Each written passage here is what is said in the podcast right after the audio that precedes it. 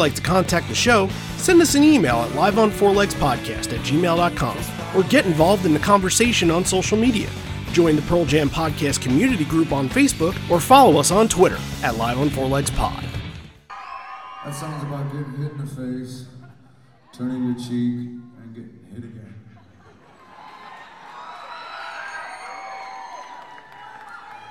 Come to think of it, all the songs are about that.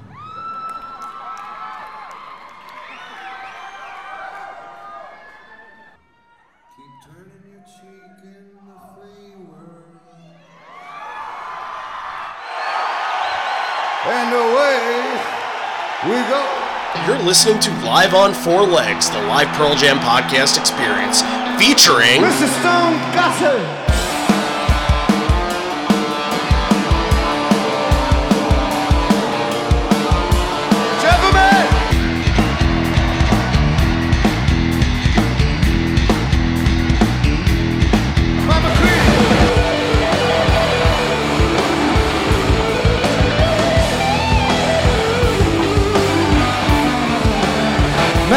Fucking Cameron in the drum.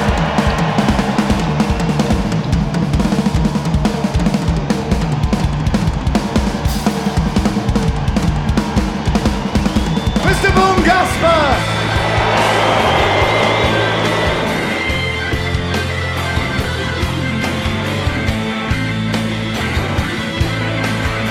You can call me Al, you can call me Ed, you just, just fucking call me, why don't you?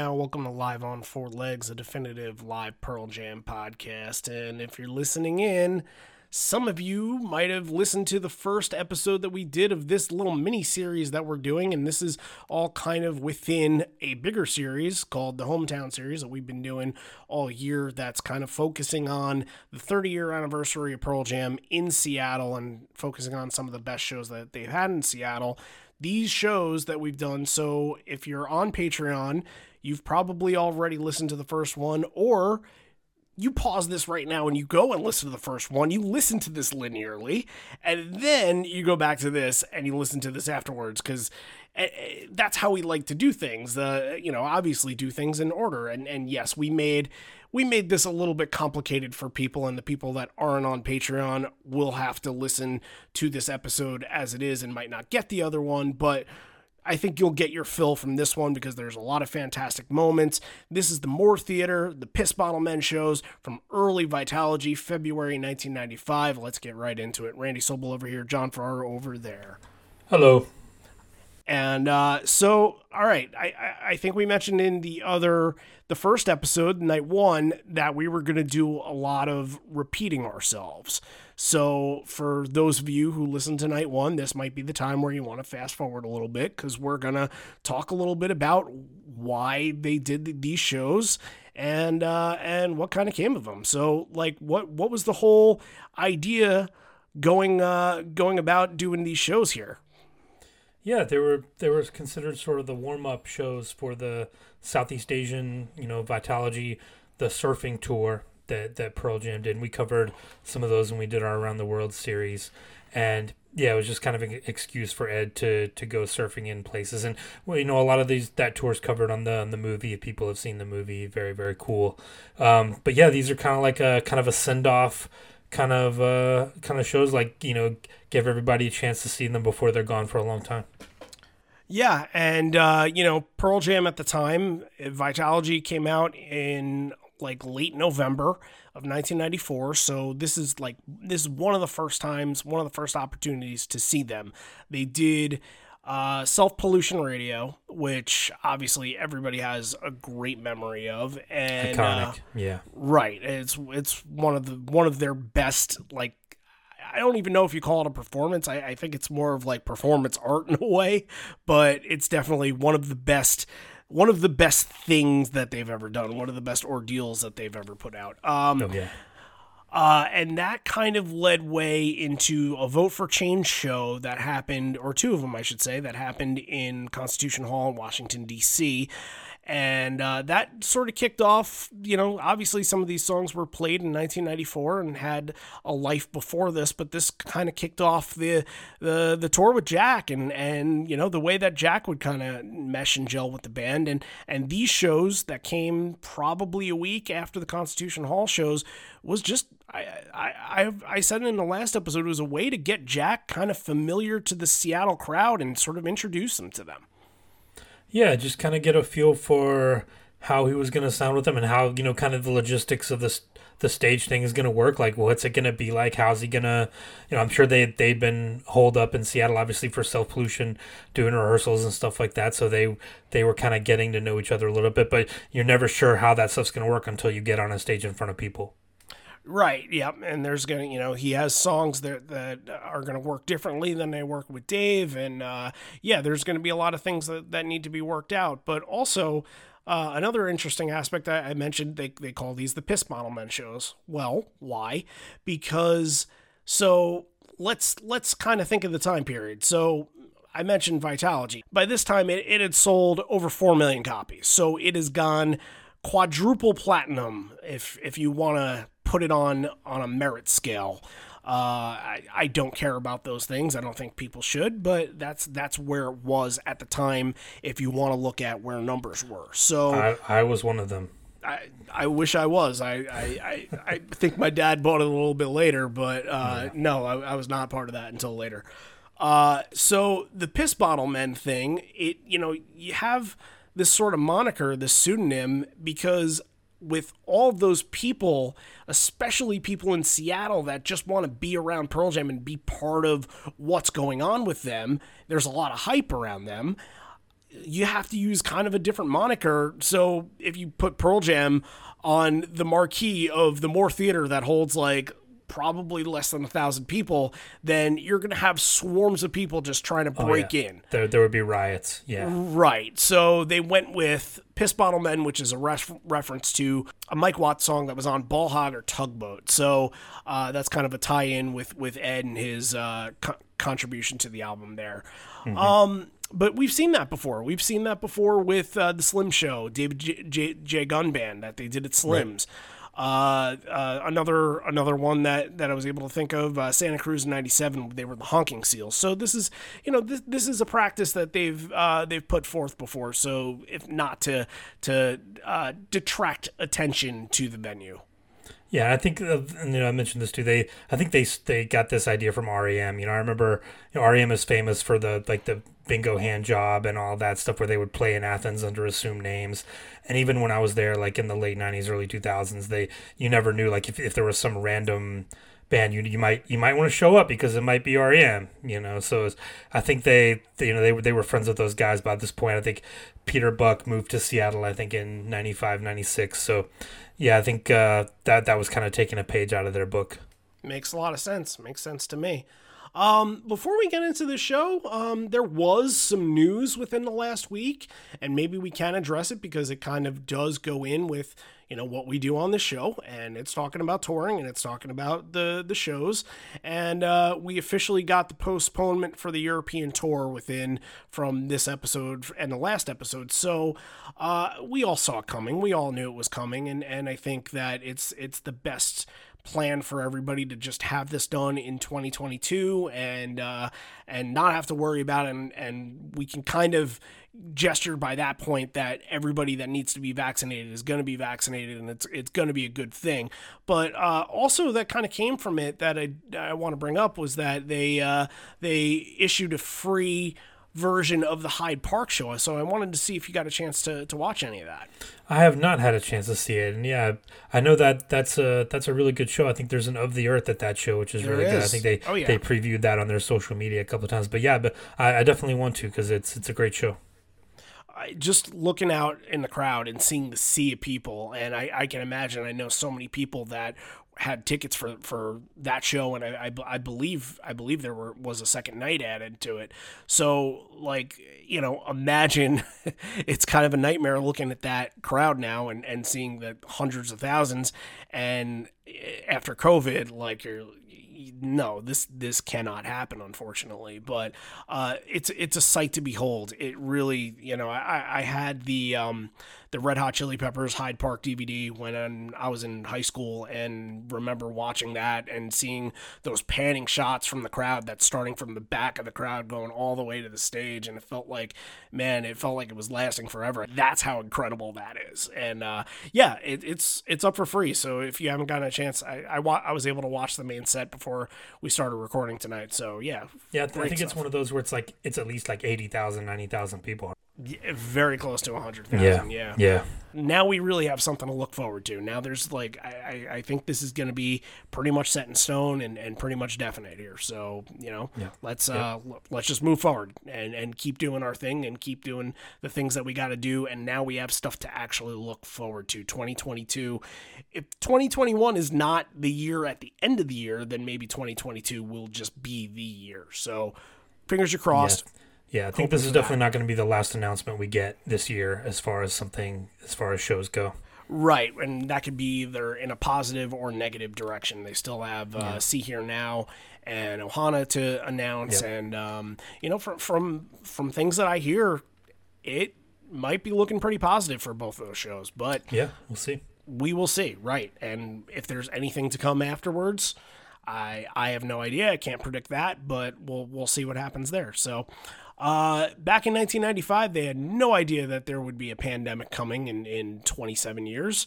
But uh, that's that's the nice thing about not not knowing what what where the future holds. So, uh, and it's not 27 years; it's 26 years. So, look at me doing math again.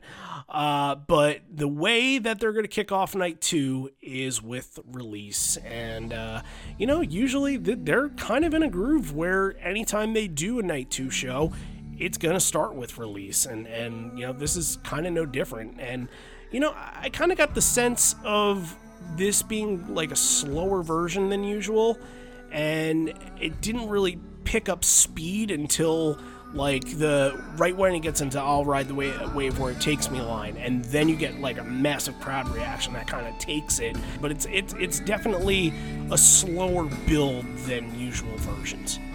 Yeah I think the you, you, you hit on it. I think that's with Jack, he's going to emphasize more of that build than than Dave would. And I think that's, and I, I don't obviously, or I don't always associate the word kick ass with release, but when it when it breaks through at the end, it, it is a kick ass version of release.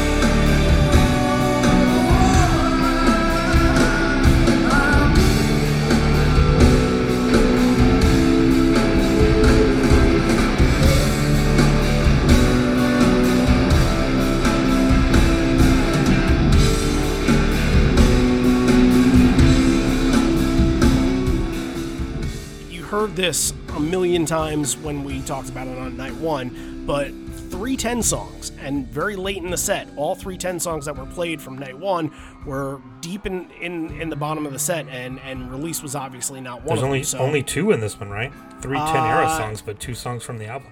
Yeah, I believe you're right. Yep. That's kind of where they are at the time, where they're just not you know, they're thinking forward, they're thinking ahead, they're thinking about Vitalogy and what they have with Vitalogy, and a little bit less about the past and, and 10. And, and this is the cr- kind of crowd that you could do that with because they probably, being fan clubs and being fan. Uh, did I even mention that for this? Mm, I don't remember. we might have, we might not have. uh, mine, mine does because yes, we we have recorded another episode. So the way that people got tickets for this show, you had to be a fan club member and be local. They sent free tickets out, so you know it was kind of a spontaneity thing, and and uh, people got to go to a free Pearl Jam show. So uh, you know there there you have it, and that's that's the that's the story of the piss bottle men. And finally, didn't didn't mean to leave that big chunk out, but especially for for the main version and not for the Patreon version. But there it is for you guys, in case you were wondering how people actually got into this show instead of you know just showing up and saying, mm, "Piss Bottle Man, that that sounds pretty good." I'll I'll jump in on that. I don't think that there were anybody that actually did that because needed to be a fan club member. So, uh, okay, this is the sweet spot here where the Vitalogy songs all kick in and the first uh, the first night they they start off with these three last exit spin the black circles uh, tremor christ. And then not for you and corduroy would come later but they're swapped. They're swapped uh, from from their night one placement. So let's focus on these three right now. You really loved the last exit version from night one. And it felt like night one, they came out completely juiced. And, you know, Jack was really setting a really fast tempo, a really fast pace, and these three songs were just full go.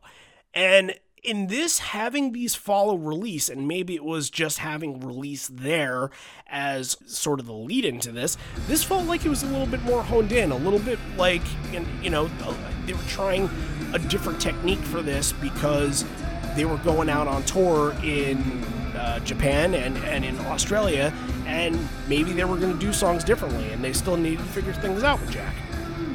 Yeah, it's not quite as balls to the wall as it is on night one, last exit, but again, still very, very good. Don't get me wrong. Yeah, right? This no, is, this is fantastic. Right. Yeah. That's not a slight on any of the songs. It's just an it's not the best performance ever of the song, you guys. So, eh, take it or leave it no, still very, very good up there for sure. I understood that reference. Uh, but, you know, spin a black circle, like in the pocket, maybe doesn't really ramp up and give you a ton of screaming from Ed. Like, Ed just kind of waits for his moments. It felt like in 93, 94, Ed is kind of just at every point in every song giving you his just loudest scream that he can. In these, he's kind of picking out the perfect spots here. Yeah, I I go back to the end of Spin the Black Circle too, where Jack somehow ramps it up from where it already was at the end, like just ferocious, like almost like hardcore, like style drumming on it. Just elevates the song like crazy, and that leads into Tremor Christ. And I, I will, th- I will throw down the the gauntlet. This is the best version of Tremor Christ I've ever heard. Wow, that is a statement. Yeah. Statement made. Gotta be. A booming rhythm, tribal like, keeping the cymbals away from from the chorus and then bringing them in when that kind of musical uh, interlude comes in. Oh man, wow! That this version of Tremor Christ is very. I love the I love the last one, but I, I think this one was just as good. When you think of the song and you think of you know how this song has progressed over the years and sweet spot for it, yeah, it's right there. It's absolutely there. I think too. Maybe it's that this the audio on this one's a little better than on night one, but you can Possibly. really hear like listen to Jeff and, and Jack playing together, and it's it's magical. Like there's there's something special there.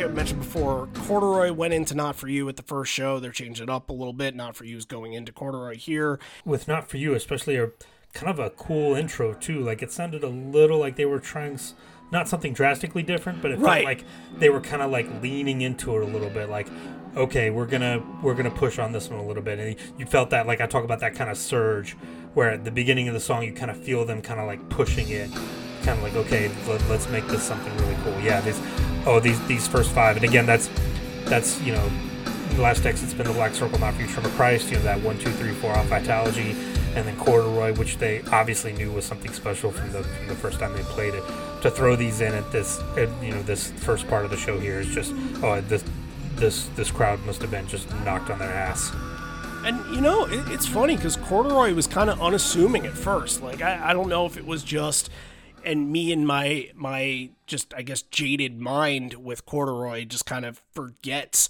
that when the song is is kind of in its chorus, it, it just sort of is what it is. But it it just revs up and it bursts towards the end. It just gets this like Yeah. Yeah, Mike gets a great solo in it. The drums juice up, but it, it kind of throws you for a loop a little bit because you know you're listening to the song and you're thinking, all right, well, it's it's corduroy and kind of feel the flow of it. But then when that kicks in, like everything kind of changes. It, it, it definitely makes you focus your attention on it a little bit more. That that part of the song was excellent. i always go back to like what if they had played this at saturday night live instead of not for you like Yeah. how insane would that have been It felt like "Not for You" was definitely the song for the time though, because it, it was Yeah, just no, nothing, nothing wrong with that performance. Don't get me Right. wrong, but No, but corduroy's kind of corduroy's kind of turned into this, like it's the iconic. Like you know, we did. Oh, the, Oh, yeah. we did the deprogram. We voted it the best ever song. Like it's it's elevated to a point kind of beyond not for you, and to go back to get like a Saturday Night Live version in '94 would have been really really crazy. Yeah, and that's sort of what I was kind of getting at with just like it's sort of being unassuming until the end when Mike takes the solo. I think it wasn't until maybe later this year that that Corduroy became an expected showstopper. Like you get around the time that that Soldier Field happens, the Soldier Field version Oh, is yeah. very very good, and I, I think Speaking that best evers, Right. I, I, I- I think that they don't have it with Corduroy just yet. They didn't have it down in in '94 the same the same way that they do now, or the same way that that they did with Jack. But it builds into that over time. I think Yeah, that's it- what I'm getting into there. and that that intro became such a huge Iconic. thing. Like yeah, oh my god, like you knew once you heard that that like Everybody's shit was about to go clapping and Yeah. right jumping and and just waiting for that moment to just boom burst right into the waiting drove me mad. Yeah, right. It's that part is not quite there yet, but boy, give give him a week and it's going to be perfect. Lukin into Dissident and Lukin, like we mentioned in the night one show, was a debut, and uh, of course this is the second time they're playing it. So. um I guess it's kind of the same the same conversation that we had in the last one. Like, what the hell are the lyrics?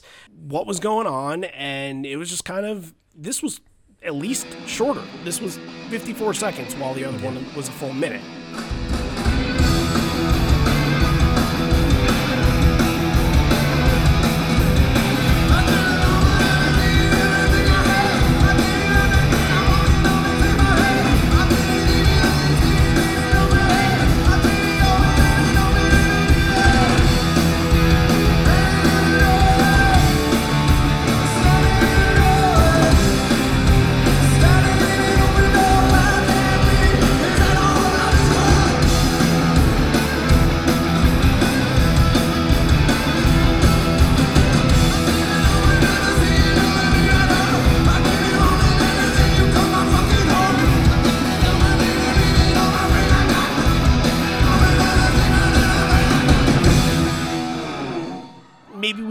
The conversation from the last time, but like, where is this song at this point?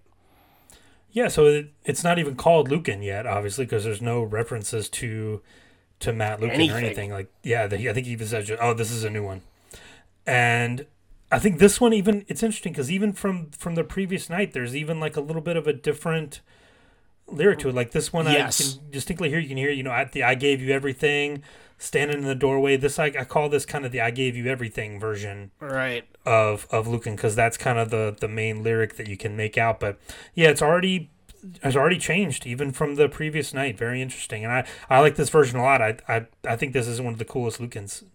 Interesting. Yeah. I, li- I like I like the way the lyrics go. I like the flow of it. Yeah, and uh, maybe it's just me, and maybe it's just a little bit tougher to decipher between the two. And and yeah, uh, you can tell that there are different lyrics, but you can't tell really what they are. I heard the doorway line too, but I wasn't necessarily sure where he was going with that. Mm-hmm. So because it doesn't really have this like interest and spark like that other debut songs have that sort of start from the bottom. It's just I don't know. I don't know where it is for me here. I, I just it's it's tough to it's tough to put a finger on it because it's just kind of at the end of the day, it's it's a 55 second version of Lukin, and uh, all right, on to the next thing. And but this is this is kind of something we we we kind of mentioned a few times, but like that was where they were. And then in the early to mid 90s, they were pushing forward with new music, and yeah, you're getting a new song here two months yeah. after the release of your album. Like we go back, you know, you go back there. They were playing Leash. They were playing all these, you know, Whipping started really early. We mentioned Better Man started really early, '93. All through, you know, '93, you get debuts of Last Exit and Tremor Christ late, where they're previewing those songs like a year before the album would come out. And here already, you're getting a song that would end up on No Code, which isn't even in in anybody's radar right. yet. Like here they they're just about to go go on tour for the latest album, and you're already getting a song that's going to be on the next one. So yeah, again, they, they felt like they could do that because and you know we don't get that anymore because you know nowadays everybody's got the cell phones. Every they know that any new thing they do is going to be on YouTube immediately, and everyone's going to have it. And I think Jeff has gone on record as saying like that's why they don't do that anymore. Sure, that and that makes a lot of sense. I, yeah, you know, more power to them. Yeah. Uh, Dissident to follow. I didn't have anything specific on Dissident. It yeah, didn't feel like pretty good. It didn't feel like Ed brought a lot of power to those vocals that he usually mm. did. Like it, it, seemed like maybe it was a take it or leave it for them at the time.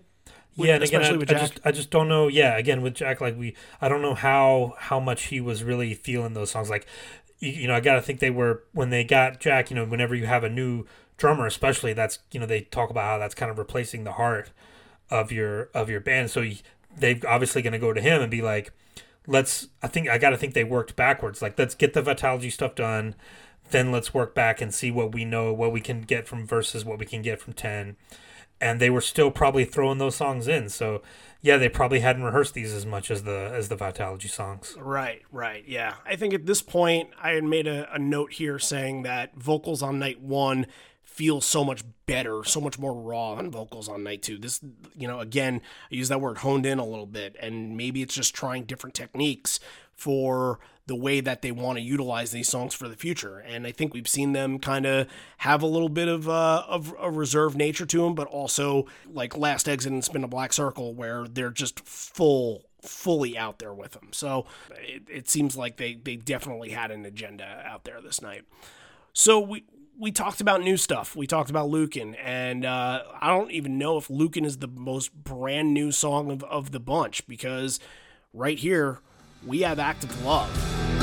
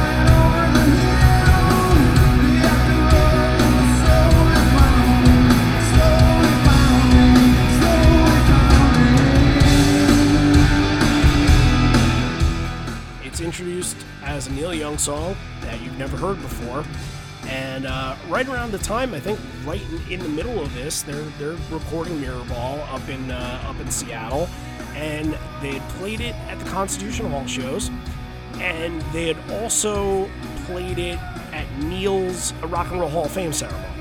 So this had been around a little bit, and I wonder how many people had heard this at this point. Yeah, I don't I don't think anyone had heard it. Okay. Yeah. Were, was the Rock and Roll Hall of Fame not like a publicized thing at the time? Was it I not don't think so. Televised? I, I don't. Yeah, even if it was, it was like a like it was not like an HBO thing where like Yeah. hardly anybody had access to it. They probably didn't even show the whole performance. It's Right. like an edited thing, so I, I doubt this was even shown. Yeah, I guess that makes sense. So, all right, but you know, Act of Love is a very huge talking point of the show. It's this is not the last time that we talk about Act of Love, so there is a bit of a reprise that that comes later in the set. But as far as performance goes, this was this was great. It was it, it felt like it was the go-to mirror ball song for them in at least in the 95 and then kind of later in 98 as well when they, they brought it back at Constitution Hall in 98 uh, and then later on they would, they would start playing Your Hatred down a little bit more where that even up until the, the home and away shows that kind of became more of a staple here too so the only sort of thing I had on it was just that they they were kind of in it and they were just kind of feeling it and uh, yeah they didn't really seem to know how to end it but maybe Right, they needed yeah. somebody's help It does kind of fall apart, yeah, at the end. And but but not bad considering it's like it's the third or fourth, whatever we're gonna call it, depending on whether you're gonna want to throw in that that Rock and Roll Hall of Fame performance.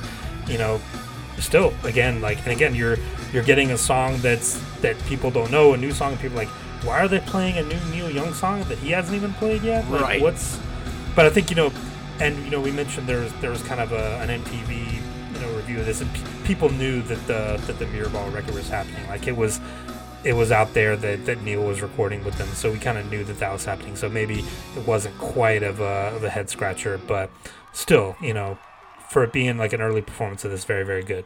Absolutely, yeah. It'll be fun to talk about the difference between like the Ed vocals and the Neil vocals in this too, because they have two kind of different approaches to it as well. So maybe we'll save that a little bit for uh, for later when the reprise comes into play. Uh, Animal, State of Love and Trust. You're off of Vitalogy songs for a nice little chunk here, and now like this is this is versus and ten era, and Animal. I think we talked about it on night one was about two and a half minutes and felt really fast. But this one, this is a fucking like the blistering solo that extends. It extends like deeper, deeper into that chorus and kind of goes right up until that like that final stanza where they go back into the opening riff. Mm-hmm. Yeah, that's when you know that Mike is feeling it when he just that solo just doesn't stop. Yeah, you'd you'd see that you know throughout their you know you go throughout the history in 2000 2003 and so on that that shows up when he's when he's feeling in a mood. And yeah this is this is one i mean you know the 93 vmas animal is obviously like one of the greatest but this is this is a really really good animal one of one of the best i've ever heard. Jack era animal yeah up there. yeah absolutely. See, we came up with this idea of playing a game called Matt, Jack, or Dave, and throwing Like a song Marry, out there. Fuck, Mary Kill, right? Uh-huh. the, the way that you say it is kind of like Fuck, Mary Kill. Uh, but uh, what you do is you just throw a song out there, like Animal's a perfect example because all three of them played Animal a lot. So you have a lot of versions to go off of. Which one would be your favorite? That's an idea for the future, perhaps. So. Keep that in mind if you're interested in ideas. Maybe we'll get some maybe we'll get some guests for that. We get some we get a really we can get someone who's a really dave a person someone who's a real who's a real cameron person and we'll uh we'll maybe uh make a little game show out of that or something. All right. Hey you heard it here first. If you're if you're up for participating you know how to get in touch with us. Live on four legs podcast right. and gmail.com so uh let's let's continue on into state of love and trust. And uh you know this one kind of started off kind of weird you know ed comes in the vocals are just way too early they don't allow the drums to come in and open up the song. It's just kind of that opening riff, and then before that drum section kind of gives you that second part of the opening riff, Ed comes in right away. So it just feels a little janky in the, in the middle here. But boy, when they get into this, this like this drum part, I'm I'm not sure what to even think about this because don't get me wrong, Jack is insane, insane here.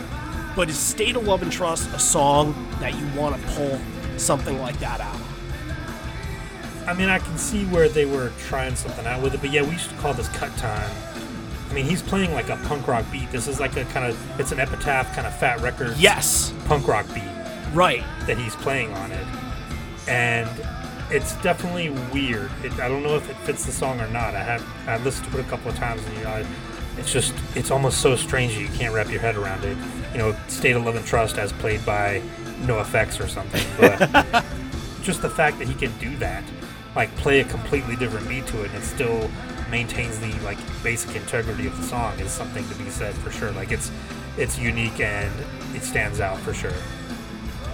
Yeah, you know, there are some some of these songs that weren't written and developed by Jack that just are instant Jack songs. Last Exit, Go, they're the ones that come to mind. Uh, Immortality, they're the ones that come to mind. State of Love and Trust, I think at the early stage was not necessarily one that Jack was, you know, jumped right in and he was accustomed to. This was really only a one time thing. I don't remember any other version that he's played like this. No, yeah, I I can't think of it either. And this is the kind of song where if something is different, it stands out. It kind of takes your attention. So, yeah, he'd obviously figure it out, and uh, and he'd get to it at some point. But you're, you're right that this is this is very NOFX kind of bad religion like. This this is Epitaph, and I've been listening to a lot of Epitaph bands for the last Yeah. you know couple weeks or so. So yeah, right right in that wheelhouse. Uh, before daughter. All right, so we get. I, I don't know if, if you were going to make this a storyline. I'm about to, but we get a young lady in the crowd who's screaming out for footsteps before daughter hits. That's not the first time we'll hear her. That would have been fun, but I don't think she got her wish at this show. But we do get to hear her a couple times. She does come back. Uh, and I think that just goes to show how few people that are in the crowd that the tape could pick up on something like that. Yeah, she's immortalized just because she was standing next to the person who was taping. Exactly. Yeah, just got to be the lucky person on a lucky night. So, um, we talked about daughter from the night before, and this kind of WMA was also played the night before, which is an amazing standout from night one. So, daughter night one was just to me, it felt a little.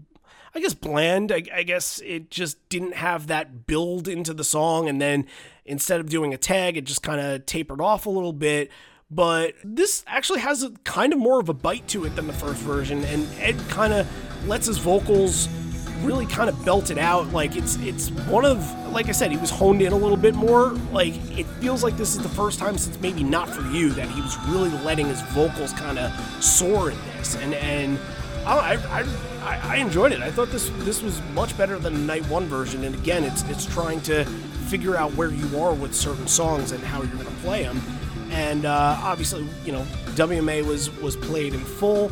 It's tagged at this show. Only the All My Pieces Set Me Free line, which is enough to consider it a, a WMA tag. But then you add in uh, the Split Enz on the end of that uh, stuff and nonsense, which could be a a clue to maybe uh, hey if the split if the Finns are in town, maybe that's a song that we can play with them.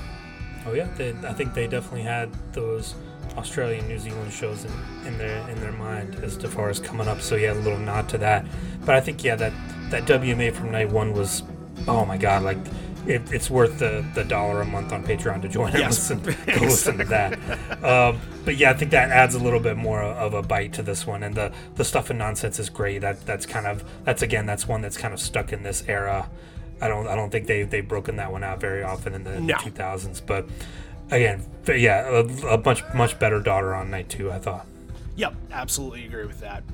Something you don't get on night one, pretty much at all, improvs. You get a lot of improvs at this show. This is the first one.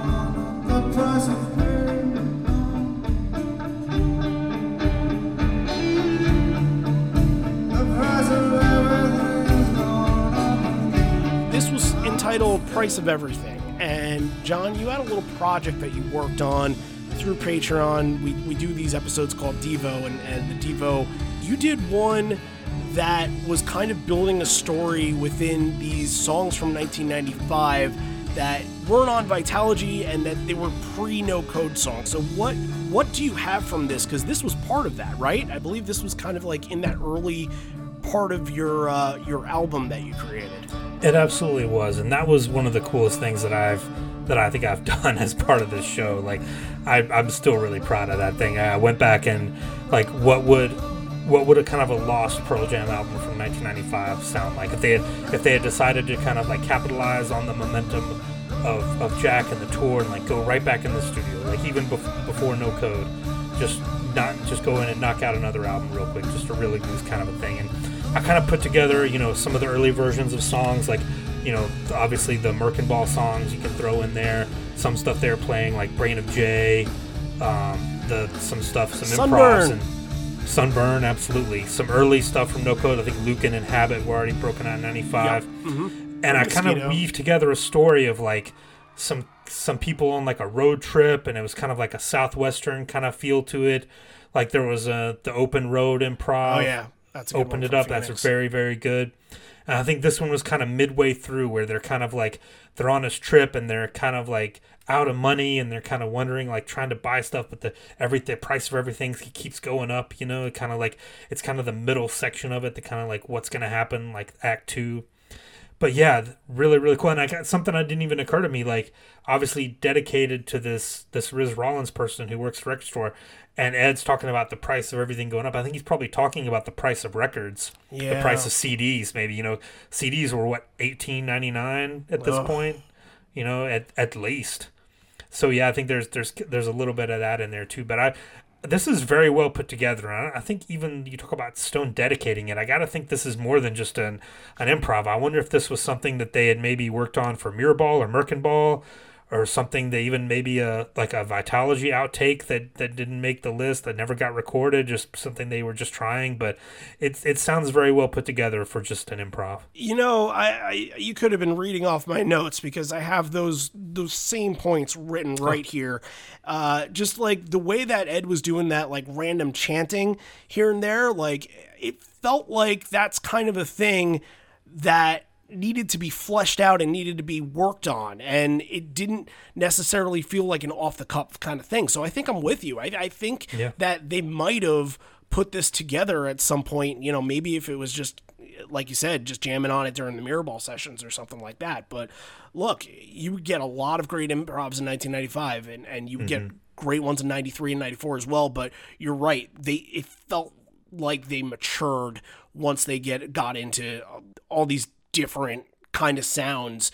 And you know this one to me it sounded like almost like the beginning had like a, a dead man kind of vibe to it. And then it when it transitions in to i guess what you would say like the chorus or the bridge it it kind of sounds a little bit closer to what I, i'm open is. So it has uh, you know, and both those are, are kind of songs that uh, that would come out of this time period. So I really enjoyed it. I, I thought this was this was great, and it kind of it does fit up there with the open roads. And and when I, I I think of the improvs, I think of these as kind of being above stuff like "fuck me in the brain" and and things like that that are just kind of they're they're the real ones that are off the cuff and anything any lyrics that are coming up to to Ed's mind he's just going to blurt them out it doesn't matter like this is this is definitely a sign of maturation with the band Yeah, and everybody knows Falling Down, which was an OTOTO. A lot of people know Open Road, but this is one that I don't think a lot of people, you know, go back to. You don't hear about it a lot, but No. it's right there with those. Very, very good. And a perfect transition into whipping really really like that uh, good tie-in flow wise and whipping is right in the sweet spot of where I like it. It it has its groove without losing like that thunder. Sometimes when they're really speeding through it and just rushing through it, it's kind of imbalanced a little bit. Um, but I, I love when it just it, it, it can be fast. It can have a groove to it, and then uh, you can kind of get Ed on his vocals really shining on it too. Like he's, it, it felt like at this point in the set, some of those other songs, like I mentioned, Dissident, he didn't really have his top voice for. Ed is really shining out with, with, with his voice on this now. Yeah, I think whipping is best when it kind of like when it pulsates. When you there's kind of like a That's, I, I know, think like- that's what I meant by groove. yeah, making it like obviously it's you know in the lyrics of uh, lyrics of Vitalogy, it's you know it's you can say it's about abortion and all of that like, but it's it, there's it's it's best when it's got kind of a heartbeat to it, and you can hear Mike doing his little guitar thing on it, and it yeah the, the groove kind of the, the pulse of it you can you can feel it like kind of going in and out and in and out. It's, yeah, it's a really unique song. I think people kind of lump it in with those kind of fast punk rock songs, but it's, it's a little different than that. It's got something a little extra. I think it's an underrated song. Agreed. And uh, you get the chorus at the end where Ed's kind of adding in that embellishing. You can tell when they're feeling it. The whipping, ah, the whipping, ah. Like That, that that's my appreciation on this for the week. Yeah, uh, I'm gonna get to my appreciation. That song is coming a little bit later. One that we definitely don't talk about at all, but uh, definitely like this version. And Ed right afterwards says that's a song about getting hit in the face, turning your cheek, and getting hit right again. And actually, all of our songs are like that, which is pretty true for for the Vitalogy era. What Did you hear what he said after that too? Uh, I missed that because I was paying attention to Footsteps Girl. He says, uh, "Keep turning your cheek in the free world."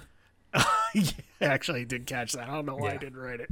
Yeah, That's pretty good. Good line. Immortality coming in right here, and the way you know when you balance the night the night one performances with the night two performances, this is not you know hey all of you that that went to both these shows, you're not getting the same versions of these songs. And Immortality night one kind of ends really delicately and kind of kind of beautiful in a way. It doesn't have that bombastic drum ending. This, you know, this is just a little bit crazier.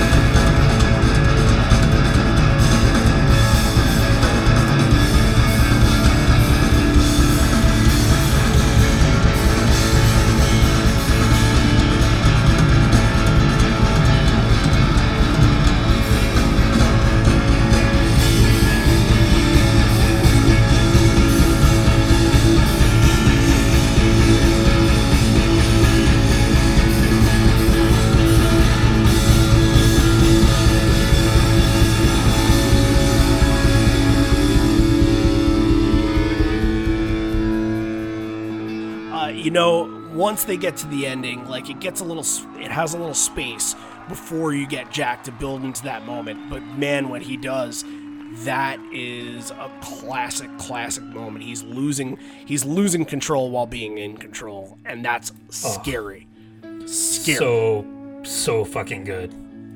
Like, again, the, we we've talked about a lot of like classic immortalities, and immortality is almost in that conversation with Rearviewmirror and Black, where like there's not a bad version. It's almost in that echelon of Pearl Jam songs, and this is this is a top five, top ten, I think. Immortality with I love the way Jack plays on it. I love the way he he drives it and and just grooves on it. It's amazing. Like, oh my god, so good. I love this. and the way that it's balanced too it's not that like they don't end on this driving level they they let Mm-hmm. it kind of breathe a little bit and then you listen to the end you know that's a little bit of shades of hard to imagine i don't know if you heard that but that that it fits note the song so well. it really does right It's perfect for the song.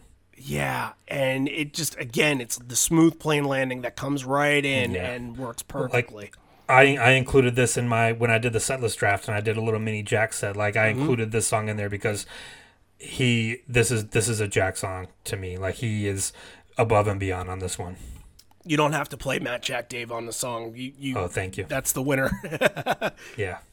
Oh man, this is great, and this caught me off guard so well. I, I, it caught me off guard, especially this section is at the end of Immortality. So you get a little kind of what's going on here, a little playing around, and then you realize, oh, that's the album intro to go.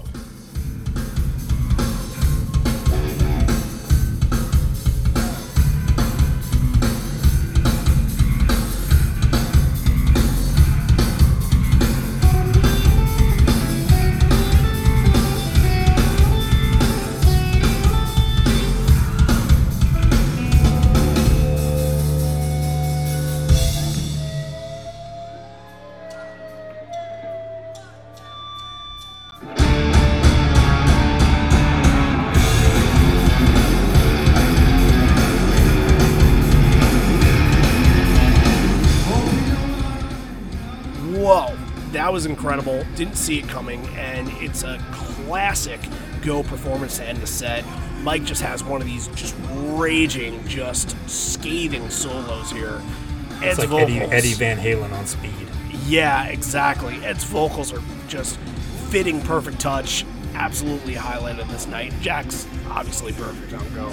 I mean, Jack had done, he had done an intro on, on night one, but I don't think it was exactly the album intro. But I think they No. they worked on it. We're like, Let, let's do it. And that Right. they've done that a few times. Like there was one show I think in 2018 where or 2016 or 2018 where they did it. and It was like, I think it was binaural. They also did uh, Madison Square Garden the, the Yeah. first night of 2016. and like, and that's such an iconic thing now. And like, Oh, yeah. to get it to get it here is just yeah. Oh my god, amazing. Yeah. Right. Another one, another one that that you give you give Jack the nod to. I'll give them all the nod. I, Yeah. This Oh, is this is a band effort. Yeah. Absolutely. So, all right, we're here at the encore, which means one thing: it's time to pause for station identification. And a lot of this episode that we've been kind of talking about today, uh, for most of you that have been listening in uh, that aren't part of Patreon, this is sort of a part two to a two part series. So you're kind of jumping into a lot of talking points, and we've tried to keep the talking points from t- night one to a minimum, and we apologize if we haven't. But there's a way to solve this problem, and that's if you want the whole kit and caboodle here, we have night one over on Patreon, don't we? Oh yeah, and it, like I said, worth it for that version of WMA if nothing else. Absolutely. And look, you know that that's not something we do very often. And we thought there's two shows we were gonna originally do, uh, you know, two weeks of this back to back, but it just yeah, we we, we want to get to more stuff. We're we're padding our stats this year. We we've done tons of 91 stuff, and there's lots of stuff to do. So we just wanted to get another thing in for the patrons that are, are nice enough to donate to us. So, John, um, why don't you let everybody know? We do this every week, but why don't you let everybody know what's uh, what's up with Patreon what you can get from uh, contributing to our little project that we have here? Yeah, so if you're if you're not familiar with Patreon, it's just a way that you can support the show and you know get access to some of the cool things that we're doing. We have different tiers.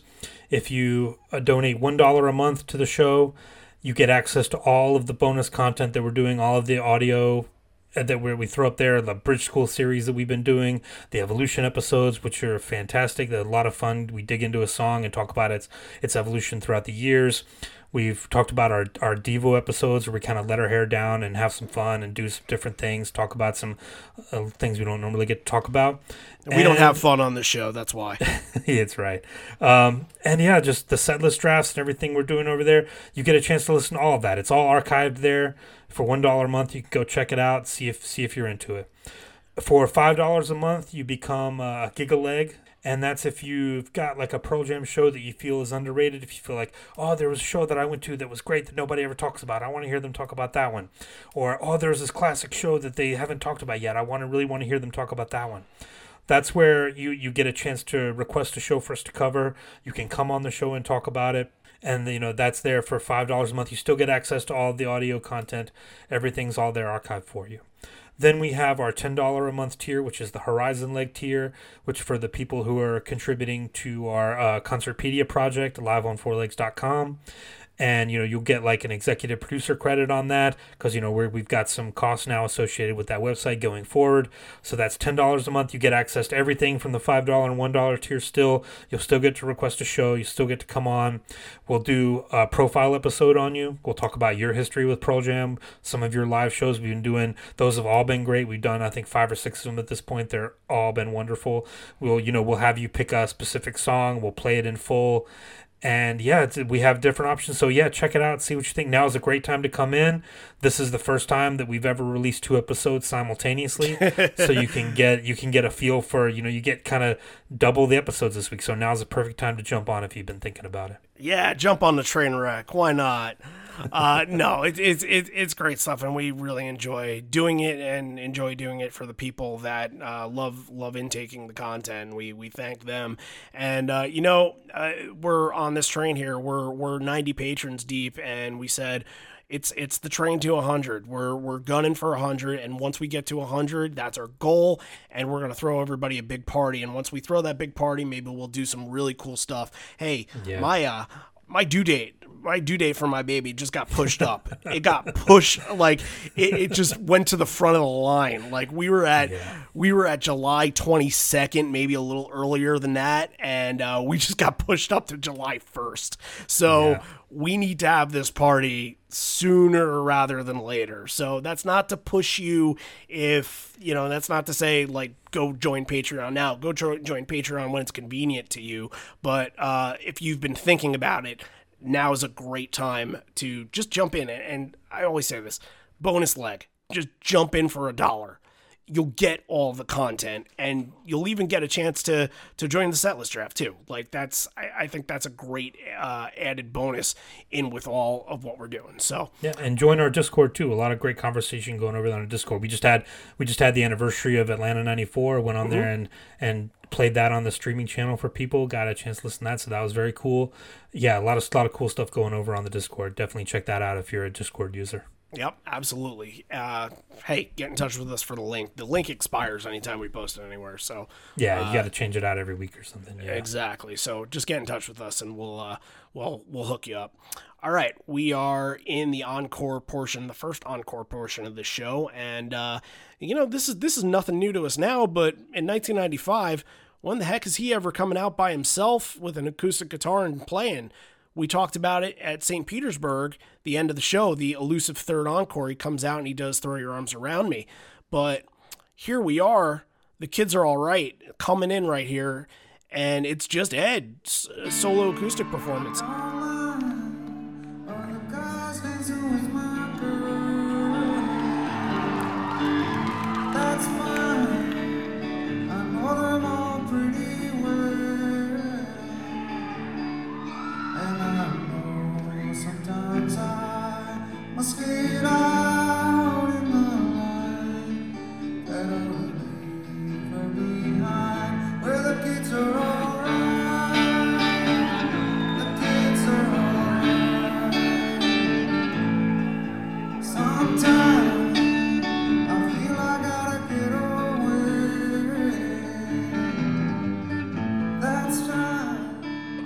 Performance of this. I, I, I think this is one of their like underrated covers that Oh they yeah, do.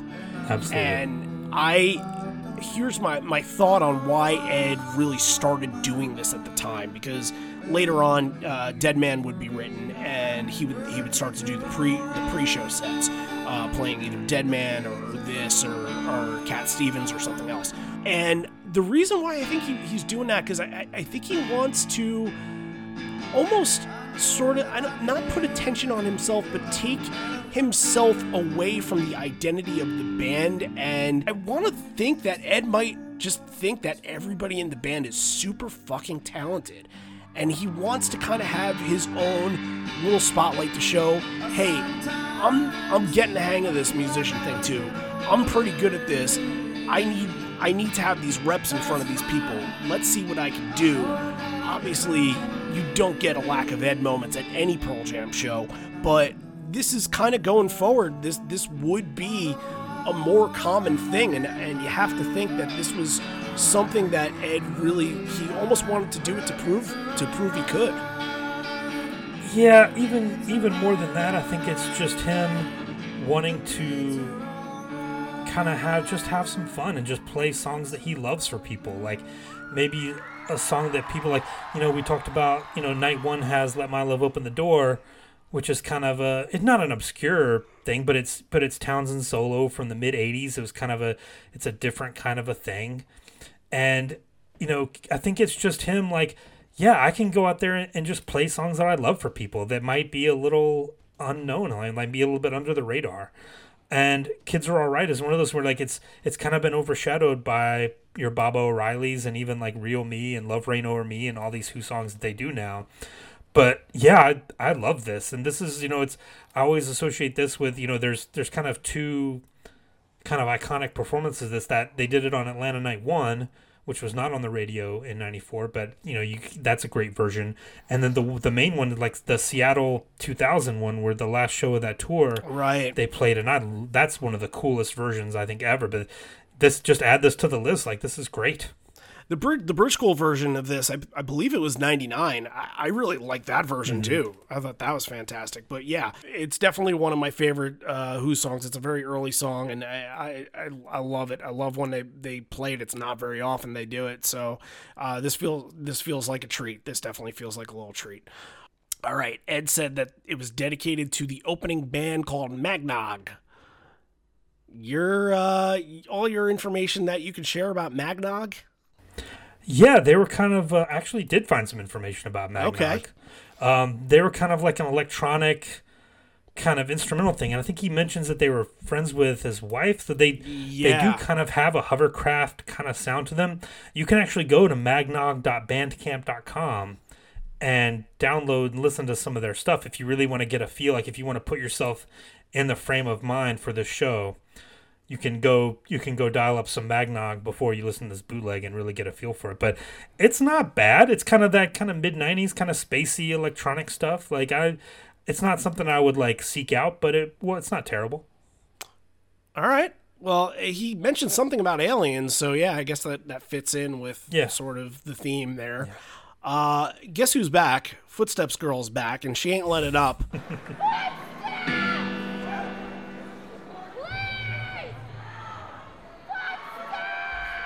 she ain't getting her request. and I'm very surprised that Ed isn't at least hearing this and considering it. And maybe it's just due to the fact that, okay, we have a handful of songs that we want to practice with with Jack. If we did Footsteps, then yeah, maybe we'd consider it. But I, I, I don't think that that was really on the radar at the time. they they played it in osaka and in australia so Okay, didn't have to so- wait that long No, yeah, no, not too bad at all.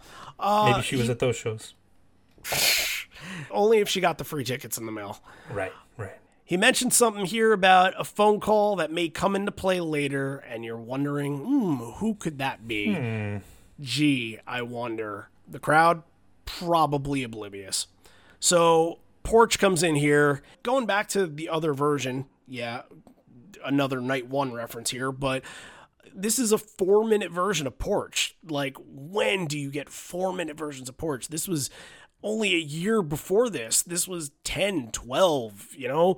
Atlanta, like, what is that? 12, 12 minute versions of Porch. Like, yeah insane. st petersburg we talked about yeah Yeah. So, you know, he's doing he's doing some kind of like scattering scattering lines here. It's almost like he's saying check check check check check check check check. He's almost like doing a mic check or something like that. yeah it's just mumbling yeah you couldn't Yeah. really make out what it was yeah Right, but it's kind of it takes you up into where where the bridge is, and I, I talked about this in the last episode. Maybe the idea of shortening porch was that maybe they were going to have shorter sets, and, and they did in, in Japan and, and Singapore and some of those places. Some some of those they only had 18 song sets. So how do you get more out of the songs that you want to showcase, like Immortality and Not for You, and, and maybe even Black?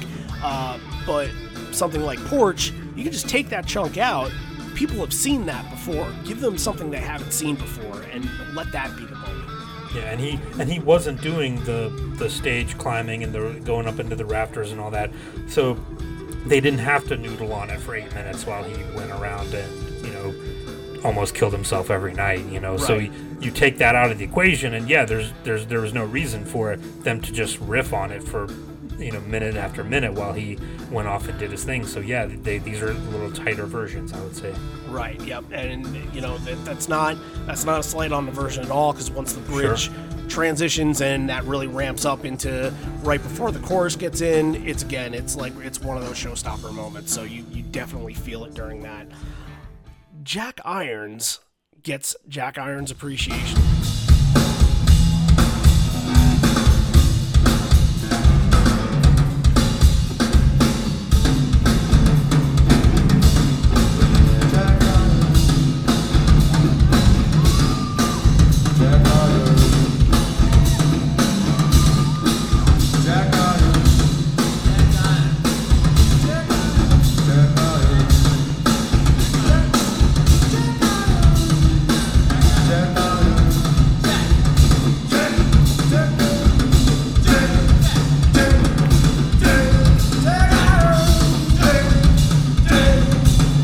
Yeah.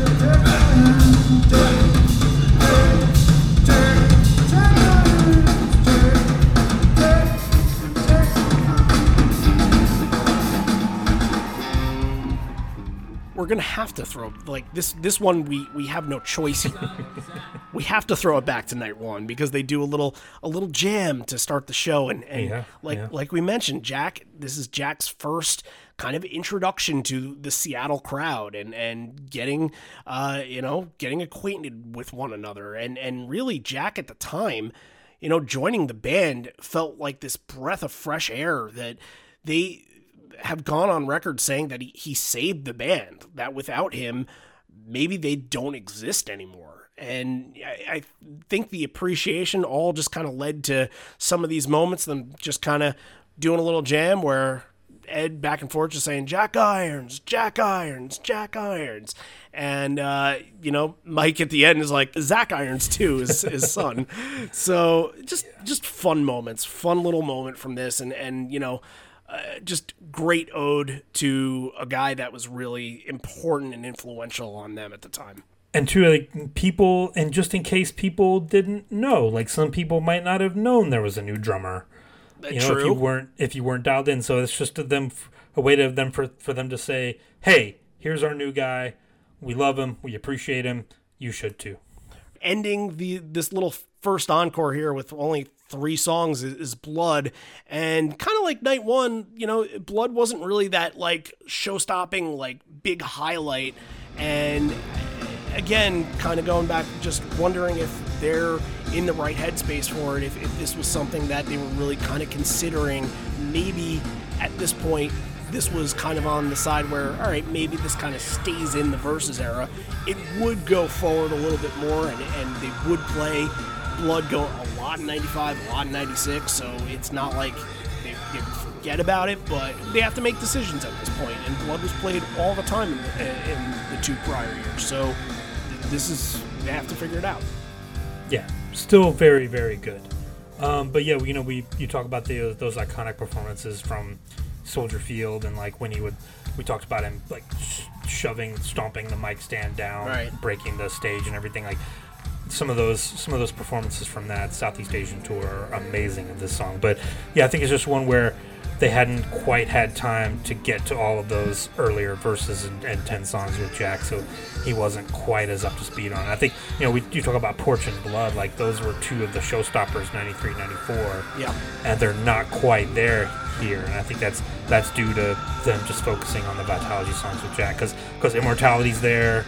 uh, tremor christ is there last exit is there Not not, For for You, you's there Mm-hmm. but you know they hadn't quite gotten i think fully on board with those with kind of the older songs he he wasn't quite 100% on what he was going to do with those but he, he would get there it's just not there yet Right. So after that short little encore, and I'm wondering if if it's short because they don't know where Neil is and they don't know what's going on with that. So I'm wondering if hey, they have to run backstage and make sure things are okay. So they come out and they play another improv.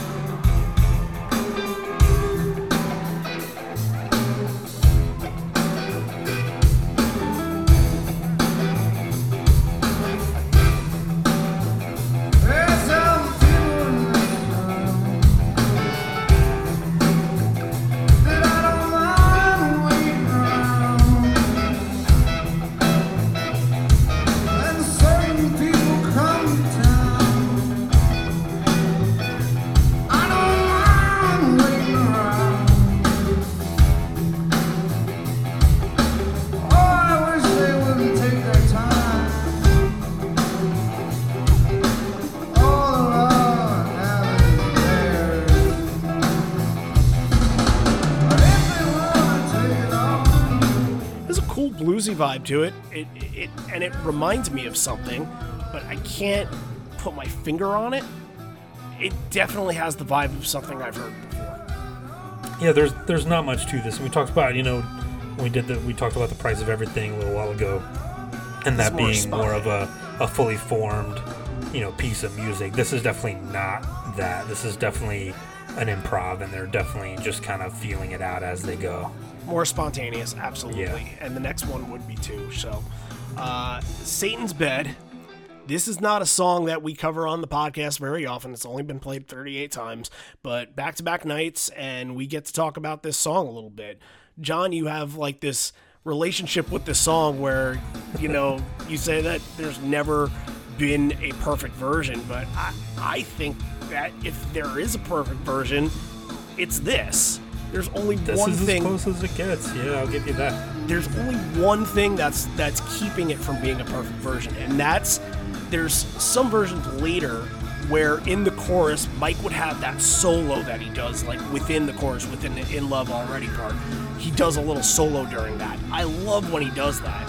That wasn't fleshed out yet here. It sounded like he was a little bit kind of alluding to it in places, but I think later on, once they were kind of established in, you know, in more of a, a modern era of this song, uh, they would bring that in. I'm going to put this out as the song appreciation because we just don't we just don't talk about it. But you know, I, I don't know if they knew what they had with it. Like it's another Vitalogy song that's getting thrown out there, but is it a song that really is an encore two song? Is it a song that needs to be packaged in between other Vitalogy songs? I'm not sure with the way that they, they packaged it both nights. I'm not sure if they have it figured out, and it seems because they didn't really play it a whole lot this this year, the year that they would play it, that they didn't really have it figured out. Yeah, and it's almost like it's, you know, it- it's on the album, so we we gotta play it. It's that thing. But yeah, I think it's it's such an awkward riff. I think that it's just difficult to play, and it's even with the way Jack plays. I think if you know if they had stuck with it, he would have obviously found a, a really good place with it. But yeah, I mean, as, as far as it goes, this you know these versions, you know, Atlanta, these two versions are probably you know along with Self Pollution, like those are probably the best versions of it. So put this put this right up there. Yeah, again, again, it, that, it could have been something really cool like that. That in love already is is really great, and like it's it could have been such a cool like sing along. It could have turned into a big thing. And but yeah, shortly after this, they just stopped playing it for eight years. Yeah, until the uh, the disaster that is the state college show that we all know about. But you know, they, they figure it out after that. But again, not one that they bring back too often. Not one we talk about too often. So a little bit highlight just to get the song back in everybody's peripheral. So.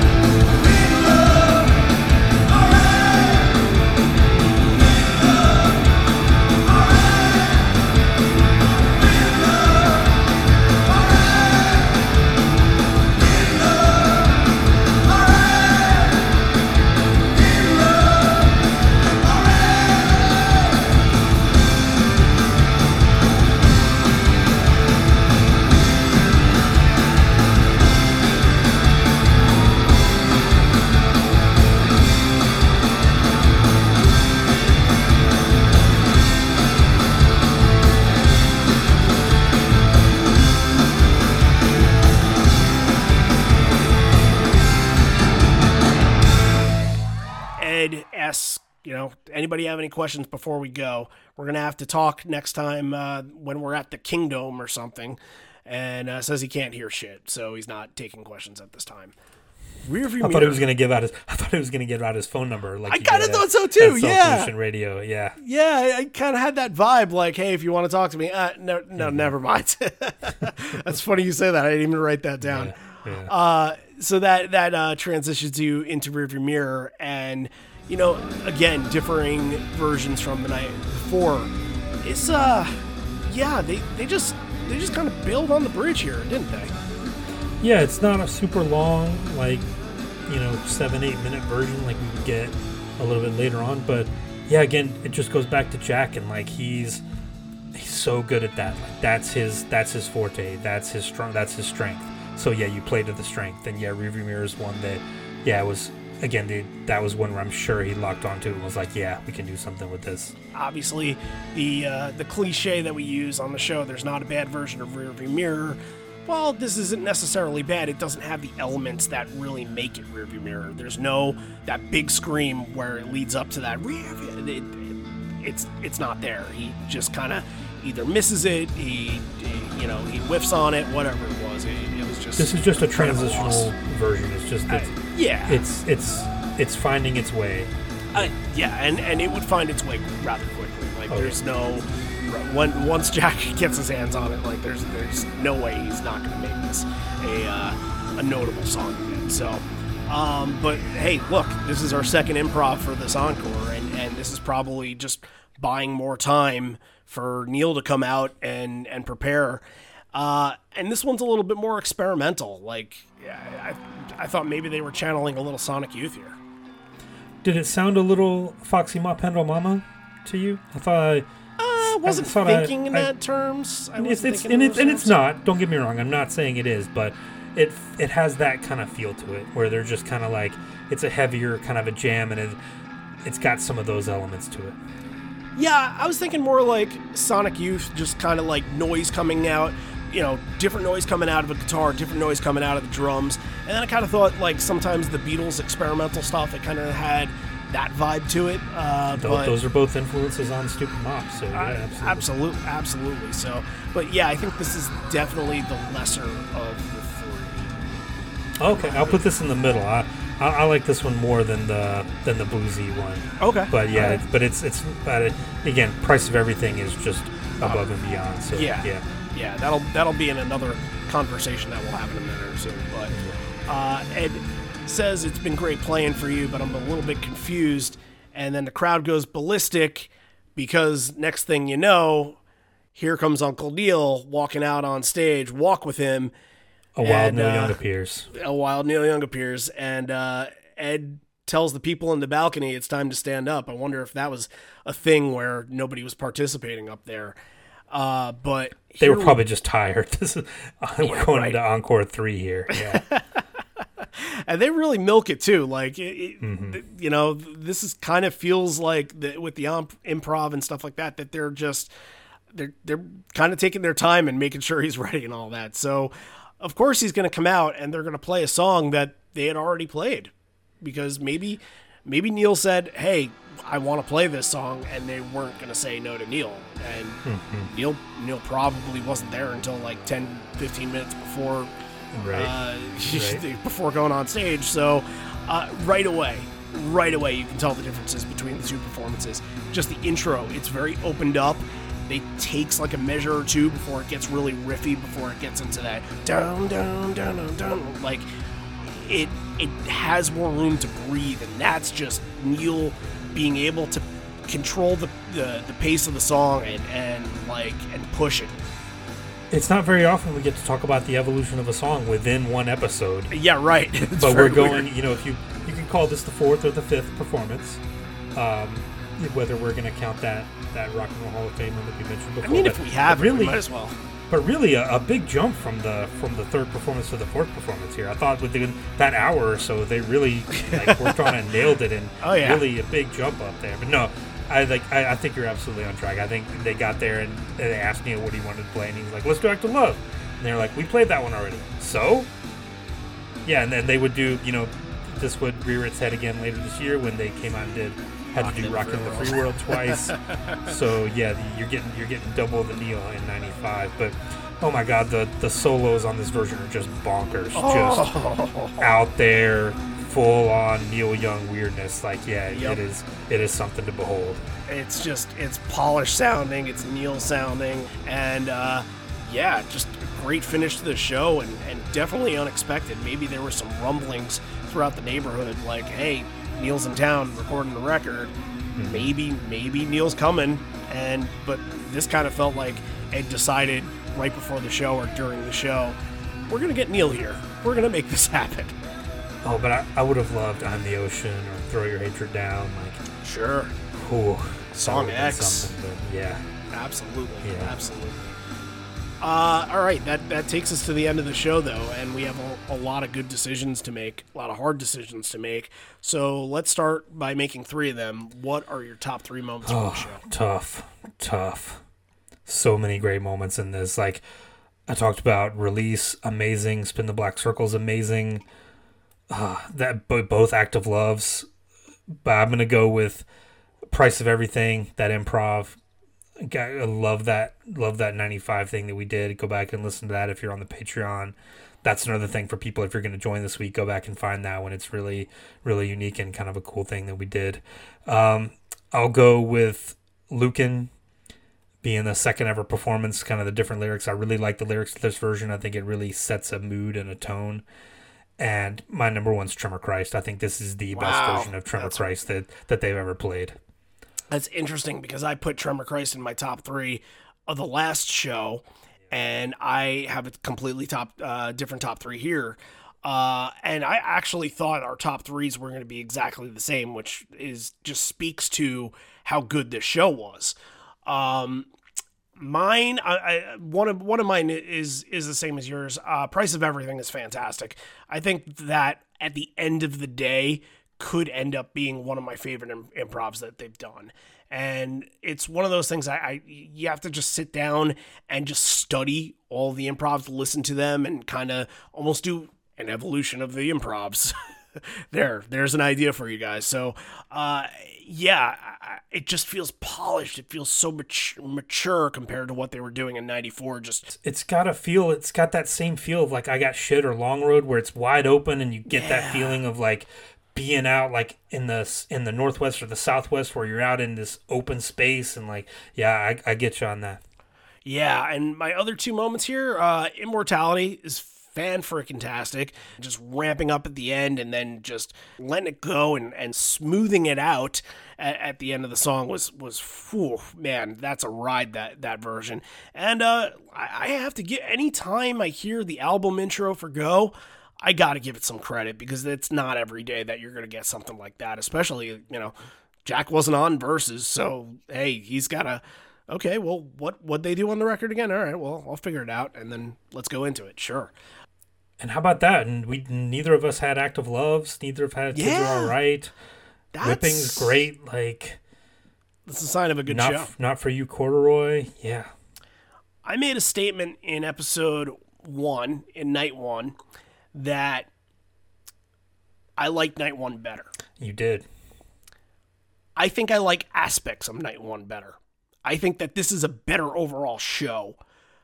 I think that Ed's vocals were better in night one in, in points. I think he got better as the night went along at this show. Uh, I think that Jack was just a different version of Jack. He was more, maybe he was more polished in night two, but like just raw as shit on night one. But that's not, it's not to take anything away from this show too, because I, as the more that I talked about it and I, I listened to it in, in pieces, so of course that's going to kind of take away uh, some of the, the flow. Um, I really did like it, and since I'm talking about it here, I'm just gonna t- I'm, I'm gonna give them the tie. I, I gave the last one a nine. I'm gonna give this one a nine as well. I think they're they're right next to each other. There's things that I things that I like from both shows, and there's things that all right, well maybe it didn't work, but of course they were trying things at the time. This is a ten out of ten for me. This one's ten. yeah. Okay. I gave I gave nine and a half on the other one. I think this is this is a ten out of ten with all the great moments, everything that was going on, the the crowd, the improvs, the early versions, all the Vitalogy stuff just kicks ass. The so many so much good stuff in this, and I I went back and counted. I've only given nineteen tens on this show so far, so I've got a long way to go for my top fifty. well, one so- one of yours was like a, a 25, wasn't it? Didn't you give Charlotte a like 37 90? or something. Uh, yeah, right. yeah, whatever that was. But we'll call that a 10 if we're if you're doing the official, you know, if you're doing the official accounting of it. But yeah, I think I think this is this is a 10 out of 10. This is a fantastic show. Great listen. Just so many great moments that make you sit up and and take notice and I, I love Jack. You know, Jack's my favorite drummer that played with him. I think he was a step above and beyond. And it's as great as Cameron is, as as great as Dave was for the stuff that he played on. I think that the Jack era is is was something special. And I think this this definitely shows that. Yeah, uh, I I agree. Look, I I I can't say that I'm gonna I'm gonna kind of you know just be lame and and say that out of the three I like equal parts from each of them, and I don't have one that's superior to all.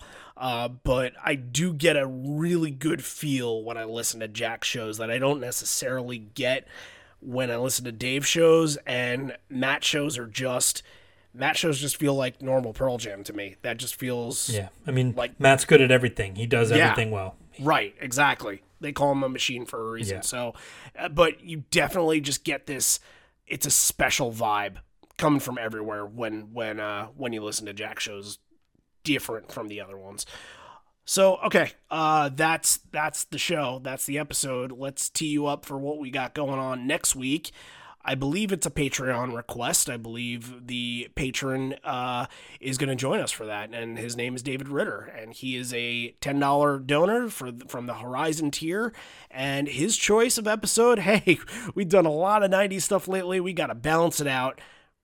2014. We got to we got to go back to only a couple of years ago, and Going we're back to do the future. exact, and uh, we're we're gonna do Cincinnati from 2014, which is a really really good show. That is a good show. Yeah, they opened they opened the tour with that, and uh, they busted out a, a bunch of things that they weren't playing at the time. Some some covers in that, uh, a tremendous version, probably the best version of one of one of the songs that's in there. I actually used for for my wish list for uh, Pearl Jam Radio. So that we're going to be able to talk about that, and that's going to be a lot of fun to talk about.